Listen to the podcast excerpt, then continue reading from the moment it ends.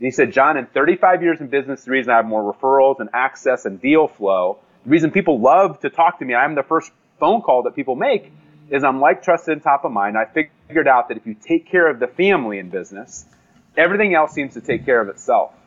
So for me, as a 20 year old, it was like this lightning bolt moment where.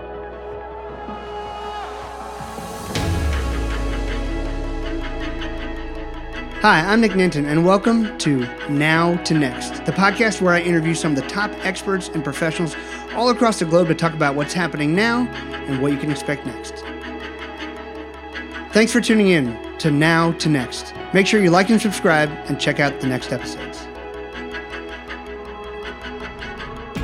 Hey everyone, Nick Nanton here, and welcome back to Now to Next. We've got an awesome and fun guest for you today. Uh, my friend John Ruhlin. We met maybe two, three years ago now, I think for the first time uh, through our mutual friend Robin Robins. I'd heard your name a lot. I'd heard sort of this word giftology. I wasn't exactly sure what it was. But today we're going to talk a lot about something the world needs more of, uh, not only as a business strategy, but just a life strategy, and it's radical generosity. Uh, I, it's a term that uh, I got from you, so I didn't I didn't make that up. So I'll give you the credit for it. Uh, before we get going, John, how's life, man? How you doing during the pandemic? Uh, man, we've we've actually been really fortunate on the speaking and the gifting agency. You know, fortunately, we've been able to. This will be our best year ever in 20 years. So I'm uh, super grateful that we've been able to shift and and uh, do really well. My four girls, I've got more time with them than I ever have. So um, even though I see a lot of people in pain, and my team is, uh, you know been challenged with craziness like homeschooling and whatever else, overall, I'm, I'm really blessed. Awesome, man. Yeah, I, I feel similarly in that uh, it's just things are different for sure. Um, you know, I've been out on the road a little bit. Actually, I saw you in Austin a few weeks ago for at an event I went to.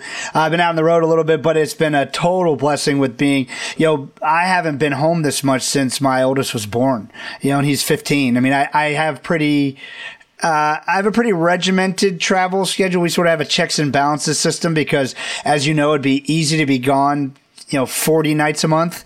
Um, you know i only do seven nights a month on the road and if i'm gone for dinner that's half a night. Uh, so we, we do have a system but it's still been nice to be home just a lot. You know like after this i've got two soccer games to go to and i i try to never miss anything but of course uh, just the way life was it's just you know you, you miss a lot. So let's talk a little bit. I, I think one of the one of the most informing factors that i talk with people a lot about is how you grew up. Uh, it affects us no matter what. I mean, some of us need therapy for it. Some of us, you know, uh, you know, don't want to ever talk about it again. That's probably not a good strategy, by the way. But it, it definitely affects who we are and who we think we are. Uh, you were one of five kids growing up with uh, a father who who worked for a water treatment plant, and your mom stayed home. Sounded like you didn't. It, it, it sounds like it was probably abundant with love, much like my upbringing, but not abundant with like lots of money and things. That's sort of my perception of reading reading reading through the book and the notes. So sh- share more with me about your upbringing. Yeah, yeah. So I'm an Ohio farm boy. I grew up milking goats every morning. My mom uh, is one of 13 kids. I have 68 first cousins, and so uh, we had a one acre garden. We baled, you know, instead of going to Disney World in the summers, I baled hay. You know, we had, you know, basically we lived off the land, and my mom could make five dollars go further than five hundred dollars. So I grew up garage sailing and you know wheeling and dealing for a dime. Like I'll give this for a nickel and that. Like and so yeah, I grew up lower middle income. Um, I mean, we didn't starve, but I definitely wasn't a kid, you know, rocking Air Jordans uh, or British Knights. Uh, that's that's an understatement. Um, and uh, I wanted to get out of Dodge. Our town was 417 people, and I wanted to make money. I was motivated to, to you know, and so I was going to go be a doctor. That was kind of like my thought. My mom, before there was Whole Foods, was into health and wellness and shipping vitamins to our house, which was weird for a farm kid. Um, and so yeah, my, my upbringing was definitely uh, one where I, I was hungry and wanted a different life than what I grew up with. Got it. I think that's many of us. I mean, that seems to breed entrepreneurism, uh, entrepreneurial ability. Um, my brother is, you know, grew up obviously in the same house that I did. Although, you know, it, it's so funny people i think we perceive most of the things that happen to us pretty similarly but it is interesting how our brains process things completely differently. Uh, he is a uh, a child forensic psychiatrist so uh, definitely um, I, what? yeah yeah uh, so I, I, think he i don't know what i did to him as a kid. He's older than me so i guess he so did like csi like, is he like like consulting for like csi like what that's that's a big it's a big title. Yeah. Uh, like, what, that's it's unique. He's boarded in four different specialties, I believe it is, and it really what he does. He spends his time a lot of time in addiction and recovery, just because there's a lot of that. A ton of time in uh, you know and specialization in you know behavioral disorders and things like that. But the forensic side of it really comes into it uh, when you're talking about typically anything with an adversarial proceeding, which is really mostly court. So it would be um, sometimes it would be a um, a court a divorce, let's say, where a kid is saying that um, they don't want to live with one parent because because they've abused them. Well, unfortunately, sometimes that's not true. Like one parent has told the kid to say this, and so he sort of has to try to help figure that out. And then he also does like insanity defenses and things like that. So yeah, he um, I, I trained him well. I trained him well to do what he needs to do. But uh, but it, it, it's crazy stuff. Wow. So yeah. he's like basically a paid witness or expert to d- dive in and find the truth. Yeah, exactly. And so super fascinating. I mean, I'm glad I, it's a heavy, heavy gig. I'm glad I don't have to do it. But, you know, the, I knew when I, I sort of explained my story as, you know, I had more love than we could spend. Um, but we, you know, we're immigrants, right? And so we were, my parents were trying different things. They'd left sort of everything they'd known to come to, you know, come to America and give me and my brother an opportunity. And a bunch of my uncles and aunts moved up at the same time, all, all legally with papers. Um, I'm I'm I'm purebred. I have papers, uh, and so um, you know. But it's you know, there, I, I, recall about the time I was like somewhere between 10 and 12 when like the things you mentioned, the, uh, the Air Jordans, the, the BKs, like it, it all, things started mattering that to them, like in the grand scheme of Maslow's hierarchy weren't super important. But like as a kid, like my perception, like, I mean, thankfully we never starved, but like to me, these were important things. Like these are things that I wanted to fit in. Now, what's really unique, as I'm sure you would agree to as we get growing older in life. It's actually those things that define us, that make us different than everybody else. When at that time we just want to fit in. But all the things that make us uniquely 100%. different are the things that really, you know, give us the success in life. It's just such a hard thing to get a kid to understand and far less understand, like to process when they're living in it uh, daily. So yeah, similar, similar circumstances where I decided I want things. How can I make money? What can I do? I started uh, teaching tennis lessons. I became a clown. I, I did all sorts of, of fun stuff stuff that uh, we could talk about at some point. But it's about you. I didn't know about the clown. I didn't know about the clown thing. That's uh, that's uh, that's awesome. Most, I want to see that bit. I'll, I'll pay for that bit. Most don't. It, literally, I was trying to find ways to make money to buy a car, and I was like, "What skills do I have?" And we had had uh, a magic store sort of nearby, so I bought some magic tricks like most kids. Somehow, I ended up with a balloon animal book. I can make balloon animals. Like I could do this. So at the time, I flipped through the phone book, and I just like I called this place. I'm like, "How much does it? I mean, how much does it cost to hire a clown for my kid's birthday party. And the guy's like 150 bucks an hour. I'm like, done. So I hung up and I started charging like a 100 an hour. And it was like solid. I mean, I wasn't booked regularly, but like, I mean, the money was good. And so, yes, I, I did that. Um, all, all I can think about is, uh, is, uh, is Wedding Crashers where like, uh, uh, I'm sure you've heard. You know, make me a bicycle clown. like, that's like one of my favorite, one of my favorite quotes uh, from a movie ever. Like, yes, dude, that's all I can think about. that's amazing. Uh, I used to when I thought it was funny. Um, when there was like a clown at a restaurant, I'd ask for a couple balloons. I'd like out balloon the clown. But uh, my no! kids, my kids started. You punked, the clown. Yeah, it was like embarrassing them, which it, it should have been, but it, it, was, it was funny. So your your we'll, we'll have a clown name guessing contest at one time because it's a funny story. I got my clown name, but anyway, um, you started uh, you a friend of yours was opening a branch for Cutco knives, and it is it is interesting in the world of entrepreneurship. I do run across like a fair number of Cutco people. Um, I have my oh. own story about walking out of the Cutco presentation actually, um, because I did answer the ad in the paper to go, yep. you know, for the ad for the for this career. You, yeah, you went to a seedy part of town. You're like, this cannot be legit. It was yeah, it was actually, and I know it's not um, it's not Cutco. It's the salesman who was there and his high pressure selling tactic, and it was sort of like it, it basically he he was feeling his oats as a salesperson. Which there's sort of that spectrum of you know as you know like a salesperson of like first you're like I don't know what to do, so I like vomit. Then you sort of read books and watch you know Glengarry, Glenn, Glen Ross and whatever, and like there's this point where there's a point in most salespeople's career where they think that ego is what it takes to sell and control of the situation as opposed to service. And so the yeah. best the best people I know, the most successful people I know in business, clearly sales is a huge part of it, but it actually comes down to, I mean, in all the things that you and I'll talk about, but it comes down to serving the other side, like, like exceptionally well, like radically generously. And so this guy, I don't, most people never find that part of the spectrum.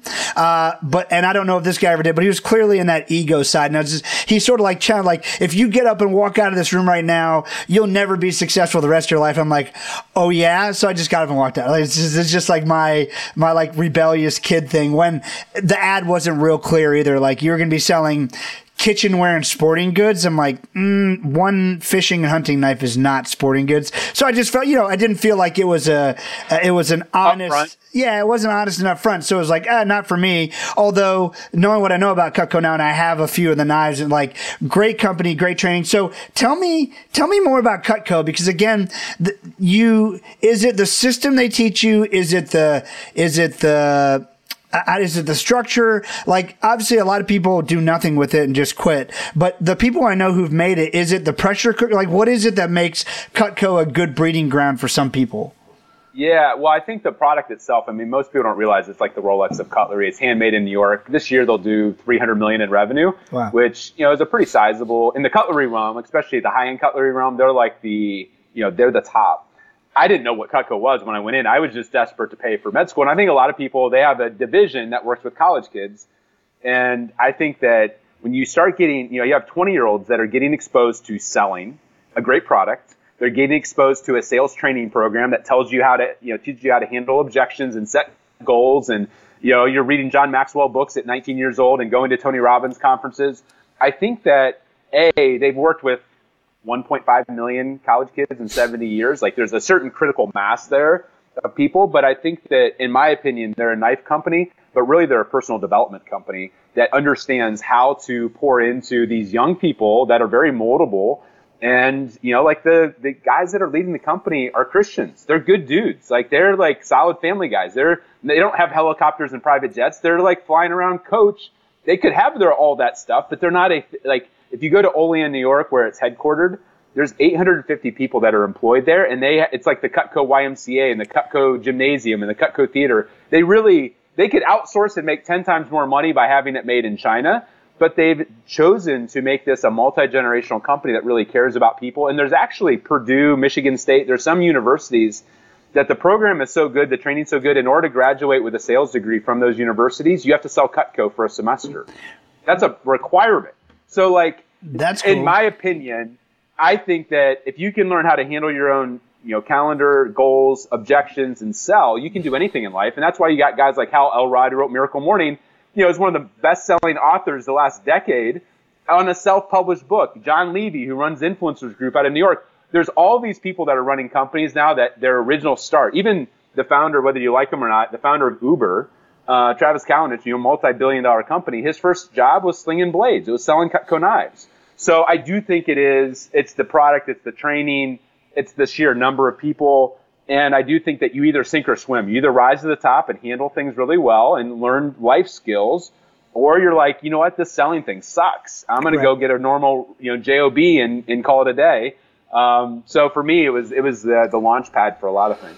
Got that? Yeah, most most things suck the first time or the first time you try or the first time you do it like you know it's i mean lifting weights everything like it's it's i I got a new set of weights today because I've been waiting for them to come back in stock uh, since all the gyms and stuff shut down and all that. And my gym actually opened back up and then had like a huge flood. And it's like a massive gym that the Orlando Magic founder built and like it's a huge center. And they shut the whole thing down. Like they literally opened up, I think like a week ago, I think. And so I end up getting, um, I got the, the Bowflex SelectTech weights for home. You can select from 10 to 90 pounds. And like they're super cool, but like I was I was working out with them the first time today. I was a little frustrated with like um, they're just different than regular weights, but I had to remind myself like, oh, within within a month I'll be like slinging these things around. It'll be like it'll be just normal, but just like that friction yep. of it being different, and that's the hardest part to get someone like to me for a kid, especially interestingly, we're talking about like developing you know young people. Uh, really interesting that um, it, one of the biggest things, if I can get a kid to see, like, you know, to understand like the hard things, if you can learn to work through the hard things, which is the hardest thing to teach a kid, or like if you can learn to earn your way off the bench in sports, or if you can learn to persevere and get through that math class and not like, there's so much value in life in that that we see. I mean, it's like a mini Navy SEAL lesson, right? I mean, it's not not nearly on the par of that, but like showing you you can do something you didn't think you can do. And I feel like so many parents shortcut their kids learning those lessons because they just want to fix it for them, right? Yeah. yeah, they don't have grit. They have no ability to, you know, it's like Jocko or any of the guys out there. It's like whether you're Navy SEAL or not, like you have to do things that suck to get to do things that are amazing, whether you're an athlete or whether you're a sales rep or a CEO or a documentary maker or marketer. Like we all have to suck. And most people, if they give up in the sucky part, like they don't get the, you know, the gold, the diamonds, all that kind of stuff. So yeah, I, I, I think, uh, you know, our generation, uh, the kids that I'm raising, my girls, like watching them suffer and, and, you know, like my daughter's playing basketball and she's not good. And I love basketball, but I'm like, you know, like she's crying, whatever else. I'm like, babe, like this is part of the deal. Like I've had those days too where like it just sucks. Like you just want to cry. Like I've cried. It's it's not fun, but uh, but yeah, like letting your kids suffer uh, a little bit, I think is really powerful. Uh, part of the deal. Uh, so yes. Um, and, and, by the way, uh, basketball story. Um, I actually was I was relatively athletic. Um, got some college scholarship offers to play tennis, and for I tore my knees and decided not to do that. But I played like four to five hours a day, all that mess. But I was so bad at basketball that um, they didn't. I played one season in like uh, middle school, and they didn't send me the renewal form in the mail. Like that's how bad I was at basketball. That's my story, at least. Maybe it got lost, but I I was pretty convinced. I, I took the I took the sign from above, no matter what it was. Now intentional uh, loss. yes, uh, I do have to say that I'm glad they're good Christian guys, as, as you are, uh, and, and share the same faith. Um, but I I still I would still have the private jet. I'm just going to go on record saying that because that just makes life so much better. I mean, it's it's an amazing thing. So I'm glad those guys are going coach, but I wouldn't be. No, I know they're driving like Buicks to work. I'm like, I, they're just they're engineers. They're just good. Like, you know, the one guy who's the CEO now, Jim Stitt Jr. Like, he loves Andy Stanley. Like, yeah, he's just uh, he's just uh, like they're you know yeah I, I I'm the same way. Like, I if it saves me time, if it saves me access to my my family but uh, but yeah, I'm, I'm, with you. A little, little, private jet here and there is not a bad thing. we'll uh, and we'll pick up on time uh, as you point out in the book. Giftology, by the way, everyone watching, buy a copy of Giftology. I would say in a lot of ways it's not what you think um, when you just think of gifting. Um, and we're digging into some of that already. This probably hopefully already is not the conversation you expected us to have. Um, but so uh, from Cutco, you you met a really important person, happened to be the father of a girl you were dating, uh, and yeah. he, and he shared some pretty unique with you. I think that perspective is unique. Share that with us. Yeah, well, you know, when you grow up poor, you notice when people are generous. And Paul was an attorney, owned a firm, and, but he was a rainmaker. And it wasn't like the typical like Glengarry Glen Ross. Like he wasn't a fast talker. He wasn't like the the guy that's like patting you on the back and buying you a drink. He was kind. Like he was like this humble, meek person that was oh, like he'd find a deal on noodles and buy like a semi load, and everybody at church the next Sunday, like 200 people would walk away with a year's supply of noodles. And I'm like, Paul, that was like 30 or 40 grand. Are you nuts? And he just got this smile on his face. It's just who he was. It wasn't a tactical thing. And so I remember I, I was like, I, I pitched an idea of giving away, you know, Cutco pocket knives. So, you know, all his clients were CEOs of million to billion dollar companies, insurance companies, financial advisor firms, home builders. And uh, they're all into hunting and fishing. And I thought he'll have mercy on me and buy the. And these aren't cheap pocket knives; these are like hundred dollar pocket knives. Yep. And uh, he changed my life forever. He's like, John, I don't want to order 100 pocket knives. Could I order 100 paring knives? And I'm like, Paul, you want to give a bunch of grown men CEO dudes and VPs of sales and whatever else like a kitchen tool? I'm like, why? And he said, John, in 35 years in business, the reason I have more referrals and access and deal flow, the reason people love to talk to me, I'm the first phone call that people make, is I'm like trusted and top of mind. I figured out that if you take care of the family in business, everything else seems to take care of itself. So for me, as a 20 year old, it was like this lightning bolt moment where it wasn't about the stupid knives, although to this day our agency still does millions of dollars in the Cutco knives. It was about that, that the item itself was a delivery vehicle for an emotion. And he was connecting to now what I call the inner circle. It was like the CEOs were getting treated and wined and dine on trips and whatever else. It was taking care of the, the spouse or the kids or the assistant. And so for me, I, I started to mimic those things. And I started to, I'd find a $200 million CEO of a company I'd want to get a meeting with, like an insurance company. And I, I'd handwrite a note, you know, invest like 300 bucks in a Cutco carving set. I'd engrave the CEO's name and his wife. And I'd send it off and it said, carve out five minutes for me. I promise to be worth your time. Yeah. And I, you know, I'm in my dorm room. I send it off. Two weeks later, I get a phone call in my dorm room, back when there were still phones in dorm rooms. And they're like, it's the CEO's assistant. And he's, and she's like, hey, uh, Mr. Smith was really impressed. He wants to meet you next Tuesday at 3 o'clock. And I'm like, holy crap, I, I have class at 3 o'clock, but I'm like, this is the company I want to meet. So I'm skipping class. I wear the one suit I have on. And I would go into these meetings and, you know, mahogany and glass and all this stuff. And the CEO's jaw like hits the ground. He's like, are you the John Ruhlin that sent me the knives? And I said, yes, sir. And he's like, man, I thought you'd be like some seasoned sales executive, like in their 50s. Like, I'm confused. Are you, are you here to sell me knives? And I would laugh nervously and I'd be like, no, sir, I'm here to help you and your thousand sales reps do exactly what I did to you to your top 10,000 relationships. And his jaw hit the ground again. He's like, you're good. Holy crap. And I walked out of there with an order for a thousand knife sets. The order form for Cutco wasn't big enough to take the order. I sent it off wow. thinking Cutco was going to pat me on the back. And the CFO of Cutco calls me and says, John, we got your order. And I said, I'm, I'm, I'm thinking he's going to be excited. He said, we just want to know whose credit card did you steal? I'm like, what are you talking about? And he's like, we've never seen an order this big. You obviously stole somebody's credit card and are selling these overseas or on eBay. And I said, no, I'm, I'm like, I'm helping this company drive like 100x ROI on their relationships. And he's like, we're a knife company. What are you talking about? I'm like, no, you're not a knife company. I'm using your knives as this purpose. And it was at that point that I realized I was onto something. And that's when I put med school on hold, started the, the done for you gifting agency, and we started to really train and teach what I learned from this country attorney because nobody cares about gifts. Like I don't I don't wake up and think about gifts, neither do you, but we all wake up if we own a company or lead a company or lead even a family, we think about relationships. And the way you show up for a relationship, you know, it, it is really determining whether or not you value that person, whether or not they matter. And most people think gifting is swag and trinkets and promotional items and fruit baskets and bottles of wine. That's not a gift those are check the box tokens. Yep. And but if you show up and are powerfully for your wife or for your assistant or for your thousand dealers or whoever those people are, and people know you have their back, then they'll run through walls for you. They'll sell for you. They'll open doors for you. They'll refer business. They'll stay loyal to you. And most people think, you know, what we're talking about is like polo shirts with softballs. Like that's not a gift. Like that's a right. like that's a manipulation. Actually, yeah. hey, here, go be an advertisement for me right. in my company. I, I did a, a million dollars with you last year. Here's your $47 polo with a logo. Like, that's not a gift.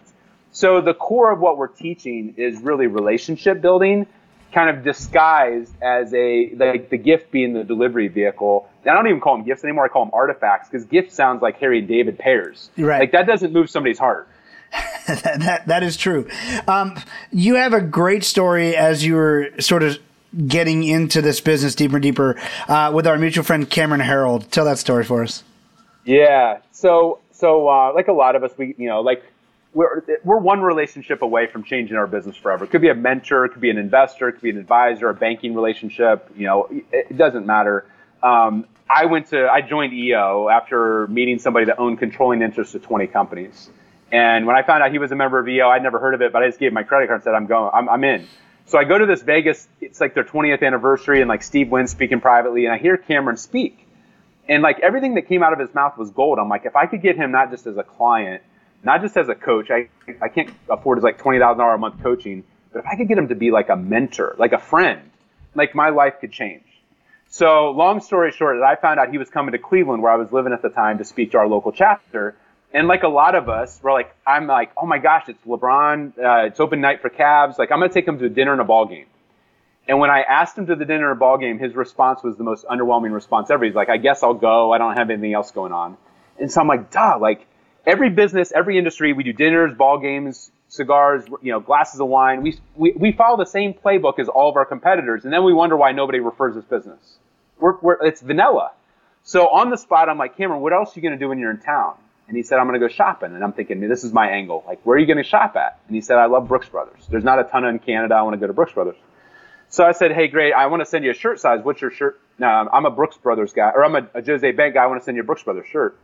Uh, and uh, and he said, uh, you can tell he's looking at me like kind of like bewildered. He's like, you know, does this dude have a man crush on me? It's like a weird question to ask another man's shirt size. But he told me and said, great, I'll send you a Jose Bank shirt. You know, I, you know, I've never tried Brooks Brothers. I'll try Brooks Brothers. So long and short is the day he's flying in, he starts texting me, my flight's delayed. I'm not sure if I'm going to get in, in time. Do you just want to cancel? And I'm like, son of a gun. He doesn't give two rips about the ball game or the dinner. I said, no, even if you get in late, we'll just go for drinks. And so I call my partner. I'm like, Rod, we got to do this thing. And uh, Rod's like, do you believe in it enough that if it doesn't work, it comes all out of your personal draw? And I was like, holy crap, that's a lot of money. But yeah, I believe in it. So I went to Brooks Brothers.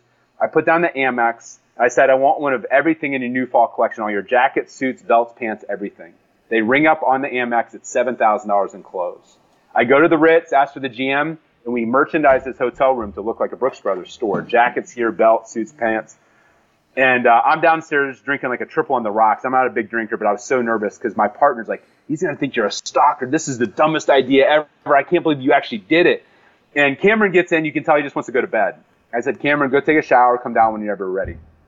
He comes down 20 minutes later, and his eyes are the size of silver dollars. He said, John, whatever you want to talk about for as long as you want to talk about it, I'm all ears. I've never had anybody that's treated me and made me feel the way that you've made me feel. And so yeah, after that, for 10 years, once a quarter, I sent him a gift. I took the full Cutco $10,000 knife set. I sent him that over time for him and his wife. I sent him the $700 wine tool. I, I continued to send gifts to him. People are like, John, why didn't you stop after the Brooks Brothers thing? Like you had them. And I said, it's when you do things because you want to, not because you have to, that, that, that people, like if I wanted to get Cameron to be a sales rep for me, I, he wouldn't do it for two million bucks but he's referred so much business. I did the math the other day. It's multi seven figures. So 20 grand turned into multi seven figures. That's a 50x ROR, return on relationship. And so, so many people miss out on the opportunity to have all of their relationships out there advocating for them actively, being actively loyal. But Cameron was the first one I realized, like, you go, you don't, you don't hold back 5%, you go all in and then you go all in again, and then you go all in again, and, and because of that, he's become one of the most valuable relationships that I've ever had in 20 years.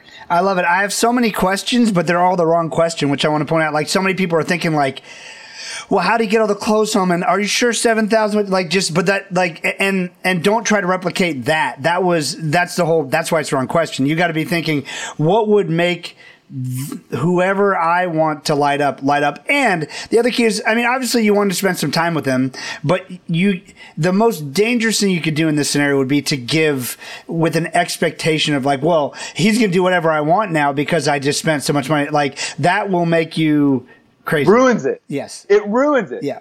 So if you give a gift to your wife, hey, here's a diamond ring. Now you, now like we better have sex tonight. Like how does that work out? But people do that in business. Yeah all the time. We give a gift after a deal's done or because we want a referral or then we ask for a referral. Like that's a bait and switch. Whereas if you love on somebody and continue to show up, I mean, Vaynerchuk made it popular with his jab, jab, jab, right hook. It yeah. wasn't jab, right hook. Yeah. It was give, give, give, give, and then earn the right after t- over time to earn the right to ask. And that's why people are like, John, we do giftology. It didn't work. I do giftology. I'm like, no, you're, it's like baking bread. You think you're following giftology, but you cut a corner.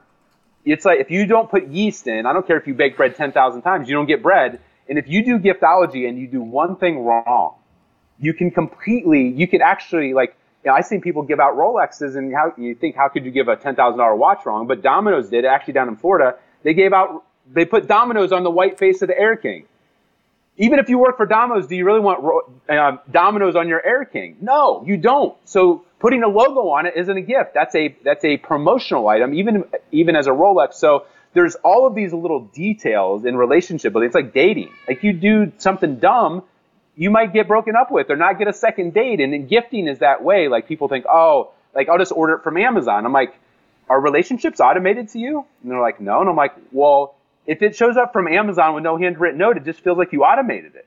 Yep. Like that little detail of how it shows up, the timing. Like people think we're busy right now on the gifting side. I'm like, you think sending gifts between Thanksgiving and Christmas is going to earn you any brownie points? It's like those are like that's table stakes time. That's like noisy, obligatory, expected giving. You should give gifts out of the blue, even if you're sending the gift to 10,000 people. It should feel like they're the only ones receiving it because it's showing up out of the blue as a surprise and delight versus, oh, you gave me a referral. Here's your $500 bottle of wine. You ruin the gift, even ruining the timing. So it's uh, yeah, the, the people ask themselves the wrong questions all the time, and I'm like, you don't get it. Like this is like being thoughtful is not the same thing as checking a box. It's not, and people feel that emotionally if you're checking the box versus going all in. Uh, you just said a, a key point that uh, uh, those of you who have children like me hear way too much DJ Khaled. You said a major key, right? And so uh, I actually was thinking, you know, at the beginning of all of his uh, songs, it says "We the best music." I, I want to get the "We the best" podcast every time I come on. I want to go "We the best podcast." So anyway, um, you said you know being thoughtful, and that is that's the difference. You you made the quip about like a diamond ring and a wife uh, for, for sexual favors. Like that is not being thoughtful that is being callously calculated, manipulative. Yes, uh, perfectly, perfectly stated. Um, another thing that I love that you talk about in giftology is. Um, and we're going to get into the book here in a second. Again, John Ruhlin, author of Giftology. Check out the book, buy the book, buy it for your friends. Uh, they will thank you. Uh, practical luxuries. This is a great distinction.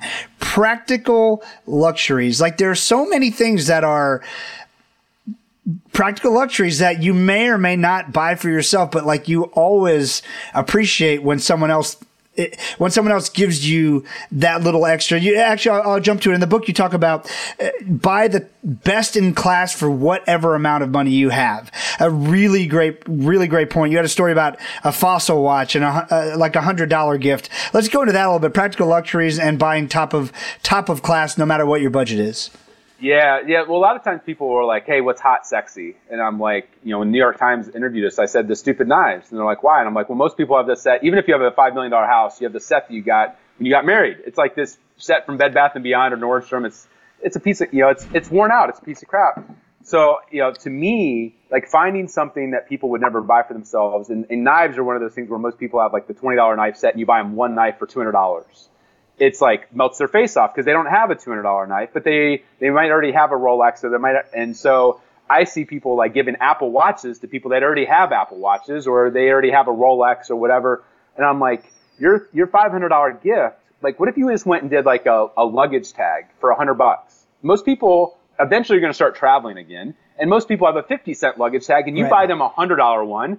It's actually better than the $500 like Seiko or Apple watch that you gave them because they, you're going and taking a category that they would never buy for themselves, that they're actually useful. Like practical is a big part of it. People give gifts all the time that like hang on a wall or collect dust in a closet or on a shelf. I'm like, no, like if 2020 has proven anything, it's like we don't need more crap. We don't need more stuff. Like Goodwill, there's a line a mile long of people getting rid of all the tchotchkes and tokens and whatever else. But like, uh, like we had a client. Well, you know Pete Vargas. Pete reached out and said, "Hey, I wanted to give a gift to Tony Robbins. He's a, a new partner of ours." And I said, Pete, I'm, uh, this is gonna sound silly, but we're gonna do a knife set. He's like, John, like they already have like knife sets. I'm like, that I understand that, but we're gonna do the seven thousand dollar knife set. And here's what's gonna make it land. We're gonna engrave on all 32 knives uh, one of 64 quotes of wisdom that Tony put out into the world. And so, like, you know, even Tony like breaks bread with family and inner circle, but he already has knife sets. I get that. But we're gonna we're going to uh, capture his legacy and his life's work on these pieces. And sure enough, Sage reached out and said, said uh, Pete, we already have lots of nice sets, but yours became an instant heirloom because we're actually going to use it. And every day we're going to be reminded of Tony's wisdom, and his great grandkids are going to fight over this set someday. But we're going to, like, it's going to be a part of our family. And so, so many times people don't understand that, like, we, like, as human beings, we need things that are useful and, and we need to tie things that tie to our humanity so there's so oftentimes people want to send out like another like you know hooded sweatshirt or a Lululemon jacket, and those are fine. But if somebody already has 10 of something and you don't ha- find a way to make it unique and special to them, and you don't give the best in class of what they would actually use, or even give better than what they already have, then you're wasting money. And, and then it's just a package showing up. And so I see people all the time that they're giving out the cool, hot, new, sexy gift, but it's like a water bottle. Like you can only drink out of one water bottle at a time. So like, you, like I've, I've had so many people are like, John, if I get another water bottle, my wife's going to divorce me. Like if I come home from another conference or another event and I come home with some piece of crap swag, or even if it's a nice one, I can only drink out of one and it has a logo on it, I'm never going to use that. And my wife is pissed or my husband is annoyed. And so we find those areas like, and, and we've partnered together on some of these crazy thousand dollar mugs. Mm-hmm. People are like, really a mug for a thousand bucks? I'm like, most people have the one from China, you know, that says, I love you, dad, or whatever, like, right. or the one that they got from South Carolina at Myrtle Beach. We take a mug and carve into it somebody's life story. It's, so it's incredible. It's, yes. So it's practical but when you make it a lifetime achievement award and make it the nicest, most thoughtful, most meaningful, like I've had billionaires cry receiving these mugs. We gave one on stage at a YPO event in, in front of five billionaires, and the entire stage or the entire audience stood up, 100 people at this air that it was at a hangar, and half the audience is crying. And this this guy, Bill Lyon, who is you know publicly traded company, all this other kind of stuff, every day he's going to be reminded as he drinks his coffee or tea that his life matters, that, that this is his legacy. So to me, like even billionaires want to be honored in a, in a certain way, but they also want something that's useful. And when you can blend both of those things together in a best in class gift, that's where you start getting like where people are like, if my house was on fire and I had to grab 10 things, I would grab that thousand dollar mug. Not because it's something that has a story and a meaning to it that's irreplaceable. And that's, you know, like you with the Rudy Ruettiger, you know, thing behind you there. Like there's certain things that capture the essence of who you are, and when you can take that the practicality and, and uniqueness and blend it with meaning, now all of a sudden, like subconsciously, there's a trigger that's reminding people of the relationship that you have, and that's where referrals come from, is being like, trusted, and top of mind. Most people miss the top of mind element, and if it's in a closet not being used, you're not getting the top of mind element that you're looking for, and you're missing out on so many deals and opportunities to trigger that memory and to trigger that opportunity to make an introduction. Uh, all, all incredible advice. The comments coming in are awesome. So many great nuggets. So just everyone's enjoying it. Again, everyone, John Ruhlin, author of Giftology, and uh, and co-founder of, of Giftology. So should check out the company as well. Uh, this is a cool segue here. Actually, you're talking about Tony Robbins, who, by the way, uh, one of the most generous people I have ever not only met and spent time with, but ever ever seen. Uh, really incredible guy. So, um, I was I was invited because we're filming something to Tony's home about two months ago uh, when they were bringing some human trafficking victims that they had rescued that uh, Operation Underground Railroad had rescued. Oh, wow. and and I you would be like Sage prayed over them, and it was like mind blowing. It was, it was like uh, I'm getting goosebumps just thinking about it. it. was it was a special moment. Of course, my cell phone goes off in the middle of it. Like, of course, me and Tony goes in the middle of the prayer. Yeah, Tony goes. That right there is is is the sound. Uh, what he said. That's the ring of freedom right there. And and so, but but I just you know I, I didn't even know I didn't particularly know their faith, but man, she she prayed like Billy Graham. It was amazing. So uh, moving into this next segment, you start a lot of your chapters with a Bible verse uh, and you make a very interesting connection um, about you know uh, about the Bible and giving. Uh, g- give us that story. Yeah, well, what, what, I think is funny is sometimes people, you know, of faith or not of faith, will be like, "Man, John, you like this is like so amazing and so new. Like, where did you think of this idea?" And I'm like, "You realize like Proverbs 18:16 says, a gift ushers you before kings. Like, I didn't invent the idea of being a good gift giver or being generous. Like it's been around for thousands of years, whether you're a person of faith or not. Like the principles work because it's how God's wired the world. When you know when when somebody does something really nice for us with no strings attached, guess what? God's wired us to want to reciprocate. It's like part of like how God's wired our DNA. It's it's why like when somebody does something really thoughtful. So the core of like God is you know you are a person of faith. Like God's the ultimate gift giver. Like He gave us life if you're a Christian, you believe like you know, like Jesus, like went on the cross as the ultimate gift to forgive our sins. Like the idea of being generous and not holding back and doing things not because you have to or out of obligation or like like doing things that are unreasonable. Like the idea of like like like forgiveness is is an unreasonable thing. It's a gift that we don't deserve. Grace is a gift that we don't deserve. So the idea of like I see so many business leaders of faith that might be generous in their personal life or in their church or charity life, and then they wear a different hat in business and they wonder why their relationships aren't flourishing. Like you know, you see like Chick-fil-A, like they're crushing the competition. Why? Because they they're generous. They're incre- like the way that they serve people makes them outperform McDonald's by like 10x. And nothing against McDonald's, although I'm not a big fan of their food, but like the idea of being able to be radically generous, people think it's a warm, woo woo, fuzzy thing. But the Bible tells us that we reap what we sow, and oftentimes, if we do it the right way, in the right, like, like with the right intentionality and the right heart, it comes back to us a hundredfold. Now, it may not always be with the referral or the deal or within the day that you want, but you know, Gary Vee made it sexy, and other people have talked about playing the long game. The long game is decades if you look at the Bible. The long game is not days. We think that if we give, we're going to get. Like that's not how it works, but God does honor the things that we do, the seeds that we plant, and even if you're not a, pers- a Christian, like the Old Testament talks about the idea of being generous and tithing, and and it's frankly one of the numbers that we use as a kind of a reverse tithe is 10% of your net profit should be reinvested back into your relationships. And it's not just as a check the box to feel good at Christmas. It literally, I've seen where people get a thousand X return on relationship by pouring back in. And you show me a Facebook ad campaign or anything where you can pour, you know, a dollar in and get a thousand dollars back out. It's only, it's only with God and with the idea of being generous to people. Like, like there's no other thing out there. And so when people talk about it as being like this, like frivolous, like, oh, just be generous and this like cold hands and sing kumbaya, I'm like, the companies that are crushing their competition. Look at Southwest. They love like what's their methodology and system? It's love.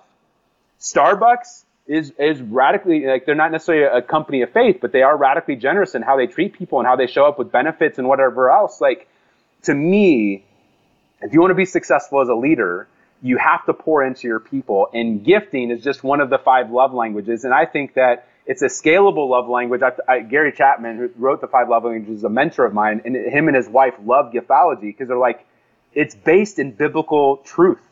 It works because God created it that way.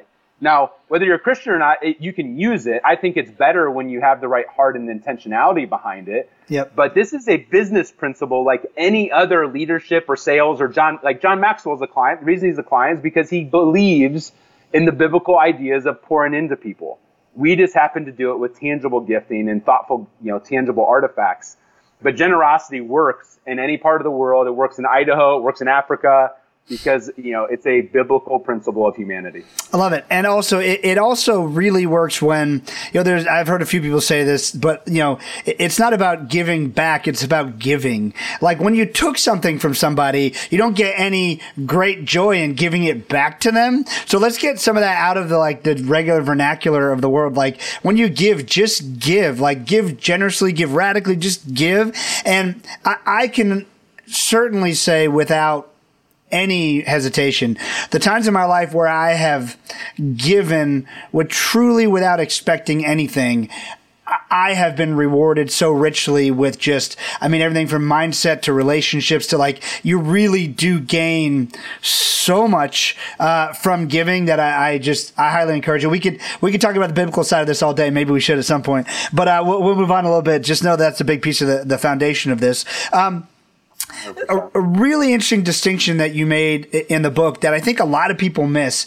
Um, you asked, you were asking your employees to deliver a, a Ritz Carlton experience, a top shelf experience, and and most I, I'm guilty of this. Most of us have never stopped to think. Wait a second, do my employees even know what it's like to have a Ritz Carlton experience. Have they ever had that experience? Because, I mean, that experience, let's be honest, is because of the price of it is reserved for, for people who make a lot of money, usually uh, very high powered executives or CEOs or just wealthy people who are born into wealth. And so for most of us, people who work with and for us are, are growing their, their lives and they probably have never, very likely have never experienced that. So we often ask them to give an experience they've never experienced. So, uh, share with that and, and, share your solution to that. That was a cool one. Yeah, well, it, it, you, you, teed it up perfectly. I mean, I, we realize that with our own employees, and so many people with gifting, they get excited about giving a prospect like their dream 100. You know, like Russell Brunson and and uh, you know, frankly, the um, uh, the ultimate sales machine, Chet Holmes, kind of made it popular to go after your dream 100 clients or prospects. But I tell people like you can't like go and treat people out here like the Ritz Carlton and then treat your employees like the Motel Six. Like that's an incongruent. Like it creates bitterness, and, and, and your employees will be pissed off, and they they've never experienced it. So to me, taking care of your internal client, which is your employee first, is where to start, so they can deliver the level of service that you want and they're excited about thinking like my employees give out gifts all the time that I have, I'm not even aware of because we've empowered them and showed them what's it, what it feels like to receive a Ritz Carlton level gift, not just experience, but also gifts. Like I send when somebody interns for me, I'll send a three, four hundred dollar set of headphones to them during finals saying, Hey, I want you to help you block out the noise so you can study. And people are like, three or four hundred dollars for an intern? And I'm like, you guys are idiots. You'll go spend sponsorship dollars and do all these dog and pony shows and spend thousands of dollars to recruit somebody why would you not like recruit them as they're interning with you and love on them and show them what it feels like? Like nobody brags about their 401k or their health insurance. Like people will brag about how they feel treated and taken care of. And so I send gifts to my my the spouses of my team. This year during COVID, we started to send. We started to realize my employees are stressed. They're all working at home. Our, our employees have been working at home for a long time. And I'm like, they're not getting good night's rest, and they can't go buy the level of mattress that I might buy for myself what if I just started sending them like $5,000 mattresses? Just say, hey, we want you and your spouse to get a good night's rest. We know it's stressful. We're in your corner. Oh my gosh. Like people freaked out and they're like, and I have, uh, you know, like Google and they're like, really $5,000? I'm like, when you hire an employee, you'll give a salary range of 65 to 75 grand. That's a $10,000 delta that you'll bring into overhead labor all day long and not think anything of. I'm like, why don't you budget and think about strategically how you can show up for your employees? Like, we pay to have all of our employees' houses cleaned, which people think is insane. I'm like, it costs three grand. It gives us thirty thousand dollars in value because it gives our employees time back to do hobbies and spend time with their kids. They don't feel guilty. So to me, like if you don't start internally with your people first, you create this disconnect with, oh, if you're a client and paying money, then you're valuable. But if you work for us, you're not quite as valuable. And they don't, most people don't realize that when you do things and spend money a certain way, you're communicating value. You matter, you don't. And when you do that, even with clients, I see people that like the assistant gets the junior varsity level gift and the CEO gets this gift. For me, the way I got the Orlando Magic as a client was I treated the CEO, Alex Martins, the same way, and the same level gifts went to Cheyenne, the assistant. Because of that, Cheyenne got us all of the other divisions of the Orlando Magic without me ever asking because she felt treated like a peer, not a pawn, not a gatekeeper. And employees the same way. I want our billion dollar clients to be getting gifts at the same level as my employees. And when I do that, they're inspired to go take care of things. I, we don't micromanage. Like we, we really want to focus on them owning the process. And they're not perfect. I'm not perfect. Like there's times I drop the ball, they drop the ball. But I think that when you show up powerfully and generously for your people and for your clients, they like givers get a pass. Like they get the benefit of the doubt. You don't have a target on your back as an employer. You like people want to see you win, and I think that taking care of your team that way. We all have bad days as employers. We all have things that break. We all have things that go wrong. But when you take care of your team that way, like we don't have an we don't have a loyalty or engagement problem because we've chosen to invest there first. Uh, I love that, and so we're we're winding down here, and so many nuggets here, and we're we're just getting to like the tip of the iceberg of what's in the book. So again, check out the book Giftology, John. If someone is watching, so this is this is not just a this is not a campaign.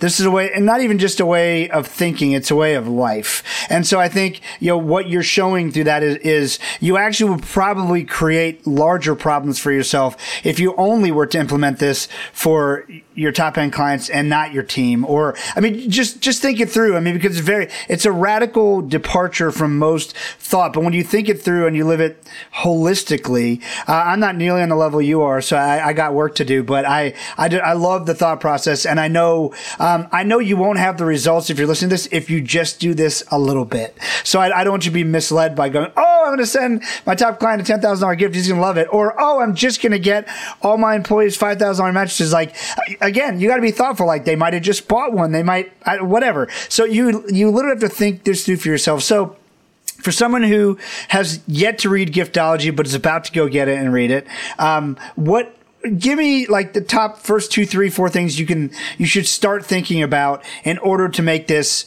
uh, manageable. Because you know, like I have I have thirty six hundred clients in sixty three countries, like right, or over the, the past decade we've served those people. Um, it could be overwhelming. So like, where do we begin? Is there a way to systemize any of it? Maybe not the thoughtfulness, but where do we begin? Yeah. Well, I would say that if you have a, you know, I don't care if you're a $2 million company or a $2 billion company, most people have a marketing plan, a PR plan, a ops plan, a, a sales plan, a financial plan, a workout plan. Most people don't have a relationship plan. They've never taken the time to do a 360 degree view and said, hey, who are all the important relationships I currently have or I have had? Who allowed me to get to this point in business? Is it mentors, advisors, investors? and just take you know the five minute journal is a great example of like just take a, you know five minutes a day and write down three people that you're grateful for if you did that in business in the course of a year you'd probably have a thousand people that you're like wow without them i wouldn't have this deal or this referral or this investment or you know I, that they're a key employee or whatever it is but just documenting and, and acknowledging up here like hey and here like there's a lot of people that have poured into me to get me where i'm at as a business owner or leader or division leader like putting it pen to paper is a, is a start. And then what I would say is that most people want to start with what to give. And that's like the seventh step in the process, who you're taking care of and the value of those relationships. Most people have never put a math equation together to say, I have a $5 million company, I make this much, how much am I reinvesting back into all of my relationships to keep them, to grow them, and then to turn them into what Cameron was for me, which is a sales rep, an advocate, a loyalist. And so I think if you can start the list and then start to put like a dollar and cents beside them. If, if your tribe wants to go download like our whole blueprint and playbook of who, when, why, how much, and then finally what to send, they can anybody could be a great gift giver. Like if a farm boy who's milking goats growing up can be and love my love language by the way the five isn't even gifting. I'm an introvert who loves words of affirmation. And when I give a gift, I get the words of affirmation. It's allowed it's allowed me to connect with these power players, even though like I'm like reserved in this farm kid. I use gifting as a way to be able to dominate as an introvert because I'm not the life of the party. And the idea that I even speak on stage now is weird. It's like God has a sense of humor because I would get diarrhea six months leading to any speaking engagements. I was that nervous. So I, I would say start with writing down the list. You got to start, you know, it's like anything else. Go download the, the playbook at giftologysystem.com. There's, you know, no cost to that. And then start taking baby steps. You know, maybe it's just starting with your, your spouse and becoming a more year round thoughtful gift giver to your spouse or to your kids or to your parents or to your mentor. Like I have college kids reach out. They're like, oh, I can never do giftology. I'm like, I budgeted as a college kid $500 a month to do gifting. Wow. Now, maybe it's just $500 a year that you decide to do it. And instead of doing like calendars for your top 500 relationships, pick maybe two people that are really important to you and spend 250 if you took a client out to a nice dinner with wine, you'd spend more than two hundred fifty dollars. Like that's just the bottom line. Yep. If you pick up a bar tab in Vegas and you're a startup for a thousand bucks, like take that thousand dollars instead of buying alcohol nobody remembers the next day, and maybe you buy like five two hundred dollar gifts, or maybe you don't have money to do that at all, and you realize that the handwritten note that goes with the gift is just as important as what you're sending. That's what provides meaning and context. So oftentimes I tell people if you can't do a gift take an hour and write the most thoughtful note that you can of gratitude to that person. And then if you want to, if you want to cry and have that person cry, go read it to them in person. Like you'll both cry and they'll never, they'll never forget or ever get rid of that letter. Because at the end of the day, like I don't care who you are, we all crave for our lives to matter. We all, all crave to have meaning. And gifting isn't spending more money than your competition. It's being more thoughtful and creative. And whether you have a budget of $1,000 or $10 million, it's a matter of how you deploy that thoughtfully, year round, holistically, not tactically, but saying, I'm a giver and I want to build this into my relationships for the next 50 years. Like when I saw Paul at 60 years old, I was 20. I'm like, I got 40 years to get to where Paul's at. And so I'm, I'm just turned 40 this year. I'm like, I'm, tw- I'm halfway through and I built some pretty great relationships, but I still got another 20 years to go to get where Paul's at. And that's where things start to compound. You know, it starts with three relationships and then it gets to 10 relationships and then it gets to 300. And now, like, we have so many people advocating us for us in different parts of the world that, like, some of the referrals that are coming in, I'm like, I can't believe I'm talking to Microsoft or Google or SAP or I'm like, this is crazy. Like, I literally grew up like thrift storing it, and people are like, you know, paying us six figures sometimes to speak. I'm like, this is just weird. This is nuts. This doesn't make any logical sense, and it really doesn't. But it's when you make those deposits consistently where, you know, over decades it starts to come back. I love it, man. Uh, everyone, check out the book, Giftology. John Ruhlin, thank you so much for joining me here on Now to Next. I look forward to seeing you uh, in person next time soon. Thanks, brother. Take care. Thanks for tuning in to Now to Next. Make sure you like and subscribe and check out the next episodes.